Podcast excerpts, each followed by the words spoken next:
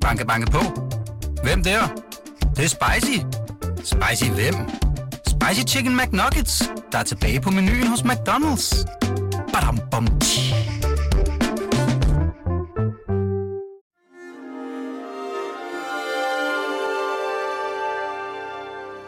Du lytter til Weekendavisens hjemmeskole.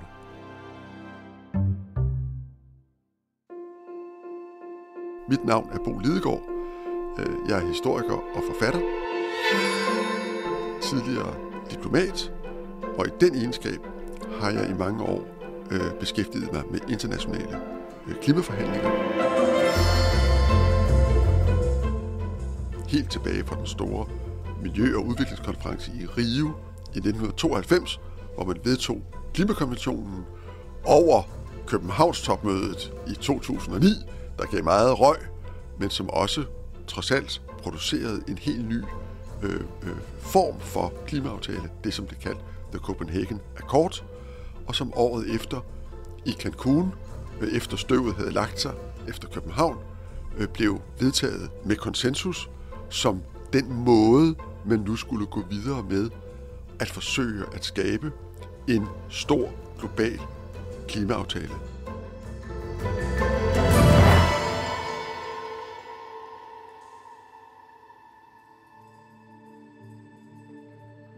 Klimaaftalen i Paris bygger på Copenhagen Accords, og som så blev til øh, Cancun Consensus, altså denne her nye og, og, og meget, dengang meget kontroversielle tanker om, at man har en fælles ramme, men inden for den forskellige bidrag, de enkelte lande giver.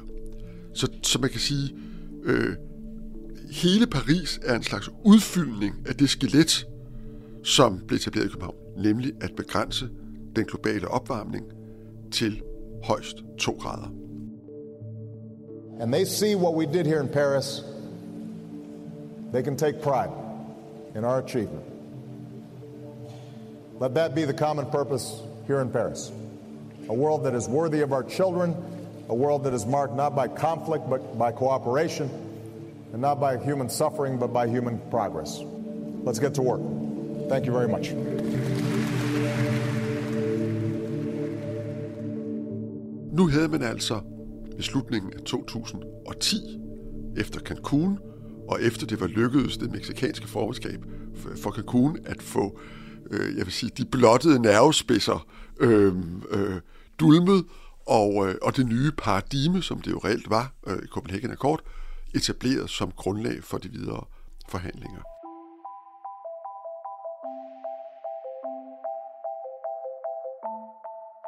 Problemerne opstår, når man skal til at tælle. Hvad er det nu, vi i industrilandene har lovet? Hvor mange milliarder dollars på hvilke betingelser? Fordi øh, udviklingslandene især har det meget øh, velforståelige synspunkt, at især de fattige af dem øh, må kompenseres og hjælpes, fordi de jo både har øh, det problem, at nogle af de fattigste lande i verden at dem, der bliver hårdest ramt af de klimaforandringer, der jo er i fuld gang, og de vil have støtte til at tilpasse sig øh, og håndtere øh, også de ekstreme vejrsituationer osv., som man følger af klimaændringer, som jo i alt væsentligt endnu skyldes industrilandenes øh, uhemmede brug af fossile brændstoffer øh, gennem rigtig, rigtig mange år. Og så allerede betingelser. Jamen, hvordan kan nogen, der har forvoldt et problem som klimaændringer, stille betingelser til dem, der skal have, hvad mange udviklingslande opfatter som en erstatning. Altså med andre ord, hvis øh, der er en skade på øh, vores hus, eller vores bil, eller vores ting, og vi har en forsikring, og vi i øvrigt opfylder forsikringspolisen, øh, så vil vi jo ikke forvente, at forsikringsselskabet kommer og siger, og i øvrigt må I bruge, kun bruge penge på den og den måde. Så må de jo bare betale. Det er jo sådan set det, man har en forsikring til. Og her siger udviklingslandene, jamen I skal ikke, altså I, der giver pengene, donorlandene, de rige lande, I skal ikke komme og stille betingelser om, hvordan vi skal bruge de her penge. Øh, det er vores penge. Øh, det er jer, der får problemet. Øh, kom med dem, og så skal vi nok selv øh, bruge dem, som vi finder bedst. Og det finansielle spørgsmål, som på et plan lyder både rimelig, retfærdig og for så vidt også enkelt, viser sig ret hurtigt, når man kommer ned i det, at være rigtig, rigtig kompliceret og meget, meget politisk sprængfarlig. Og så kommer man ind i en meget besværlig diskussion om, hvem kan stille hvilke betingelser til hvem, og en anden diskussion, som hænger sammen med den, som er udviklingslandenes velbegrundede øh, mistanke om, at vi, der giver udviklingsbistand, i virkeligheden bare skærer lidt af vores udviklingsbistand og giver den som klimabistand, og det vil sige, at vi i vis forstand fodrer hunden med dens egen hale. Og det er jo præcis det, der sker.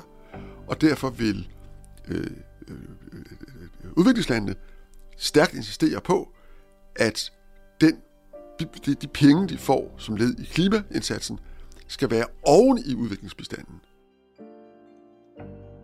Så det her og rigtig mange andre spørgsmål er en del af de her forhandlinger. Og det var det også øh, i de øh, følgende år, øh, øh, frem til Paris i øh, 2015, hvor det langsomt og mødsommeligt lykkedes det internationale samfund gennem disse årlige møder og utrolig mange møder indimellem, at begynde at nå en fælles forståelse om en aftale, det som blev til Paris-aftalen, hvor man altså skaber en ramme, hvor alle lande melder ind og siger, det er det her, vi vil gøre for at reducere vores udledninger. Det er det her, vi vil gøre for at kompensere udviklingslandene for de skader, der er sket. Det er det her, vi vil gøre for at hjælpe de fattigste udviklingslande med den klimaindsats, de skal. Og alt det bliver til et hele, som bliver registreret, som bliver meldt ind, som bliver offentligt, og der bliver så en overvågning og en opfølgning af det. Og der er altså rigtig mange kompromiser, rigtig mange øh, øh, øh, øh interesser, der skal, der skal vægtes mod hinanden. Og især er der jo også en grundlæggende idé om, at det vi her gør, ikke kun har betydning for den globale opvarmning, men også for, hvordan verdens store økonomier konkurrerer mod hinanden, hvordan det står i den konkurrence. Altså, hvor, hvor, så at sige, hvor meget har vi lov til hver især at producere, hvis det at producere betyder automatisk flere udledninger.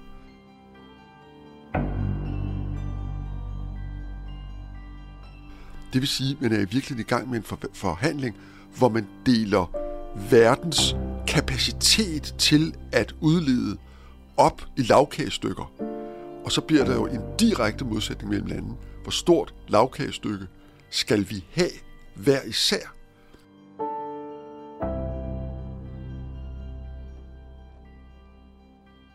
Og så bliver der jo en direkte modsætning mellem landene. Hvor stort lavkagestykke skal vi have hver især?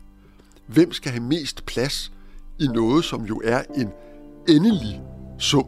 Fordi atmosfæren kan kun, så at sige, tåle et vist antal tons øh, udledninger. Og det vil sige, at man deler altså noget op, som har en endelig størrelse. Og landene føler, at det er jo deres fremtidige udviklingspotentiale, der reguleres af det her. Så kommer der sådan nogle happy-go-lucky øh, danskere og siger, at man kan sagtens lave en økonomisk udvikling uden at øge sine udledninger. Så i virkeligheden er det ikke så enkelt, at enhver øget økonomisk vækst, enhver velstandsstigning betyder flere udledninger. Man kan gøre det smartere. Det har vi selv gjort. Men skeptikere ude i verden siger så, det er meget godt, I har gjort det, men husk, at i den samme proces, som jeg er så stolt af, øh, hvor I har øget jeres øh, bruttonationalprodukt og jeres velstand, uden at øge jeres udledninger, der har I eksporteret rigtig meget af jeres industri til Kina og til de fattige udviklingslande, som så får udledningerne. Så det er ikke så enkelt. Øh, det er et mere kompliceret regnestykke, og hvordan man egentlig skal regne det ud, er rigtig, rigtig besværligt.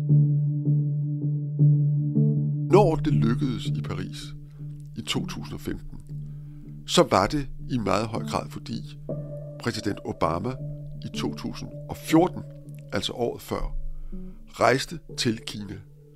Og der, direkte med den kinesiske præsident, diskuterede hvad skal vi to, verdens største udledere, hvad skal vi melde ind til Paris? As the world's two largest economies, energy consumers, and emitters of greenhouse gases, We have a special responsibility to lead the global effort against climate change. That's why today I am proud that we can announce a historic agreement. I commend President Xi, his team, and the Chinese government for the commitment they are making to slow, peak, and then reverse the course of China's carbon emissions. Når, når de diskuterede det, så er det fordi, selvom det er frivillige indmeldinger, selvom de ikke i princippet er afhængige af hinanden, så er det selvfølgelig sådan, at det USA melder ind, og det Kina melder ind, må begge parter kunne se i forhold til hinanden. Der må være en rimelighed i, hvordan det ligger. Og den rimelighed kan ikke måles og vejes på nogen form for guldvægt, fordi det er jo alt muligt. This is a major milestone in the US-China relationship. And it shows what's possible when we work together on an urgent global challenge. We hope to encourage all major economies to be ambitious, all countries, developing and developed, to work across some of the old divides so we can conclude a strong global climate agreement next year. Det, som løftede Paris øh, fra at være umuligt til at blive muligt, det var, at det faktisk lykkedes Obama og den daværende kinesiske præsident at blive enige om en udmelding, som lagde, så at sige, et niveau for Paris. Og så meldte alle andre lande ind, og så endte man i Paris med en aftale, som på mange måder er en rigtig god aftale. Den når hele vejen rundt. Den er alle lande med. Men alle kunne se, også i Paris, at når man så lagde alle de her Øh, 200 medlemslandes bidrag sammen, så nåede man ikke en øh, samlet reduktion af udledningerne, som vi tror vil opnå den begrænsning af, af en global opvarmning. Man kan altid diskutere, om USA og Kina meldte nok ind. Og det simple svar i forhold til klimaforandringer er, at det gjorde de ikke. Øh, men spørgsmålet er, om de kunne have meldt mere ind. Altså kunne i betydningen, om der var politisk rygdækning i de to lande for at melde mere ind, og om en højere melding fra dem ville have affødt højere meldinger også fra EU og andre store udledere. Så man forlod altså Paris med en, en god ramme, med rigtig mange tiltag, som lande ville melde ind, men også med en bevidsthed om, at glasset altså kun var halvt fuldt, og at der skulle meget mere til.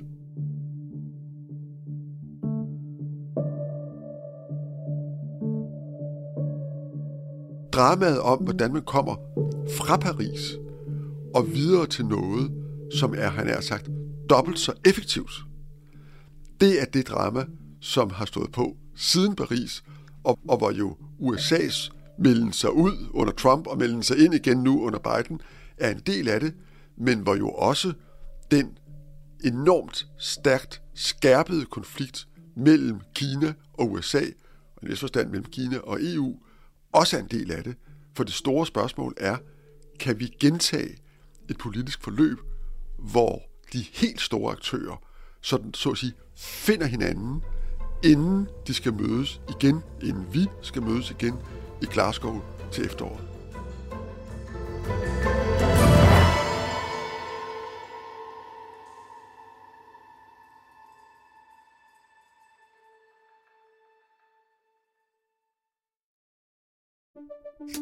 Banke, banke på. Hvem der? Det, det er spicy. Spicy hvem? Spicy Chicken McNuggets, der er tilbage på menuen hos McDonald's. Badum, bom, tji.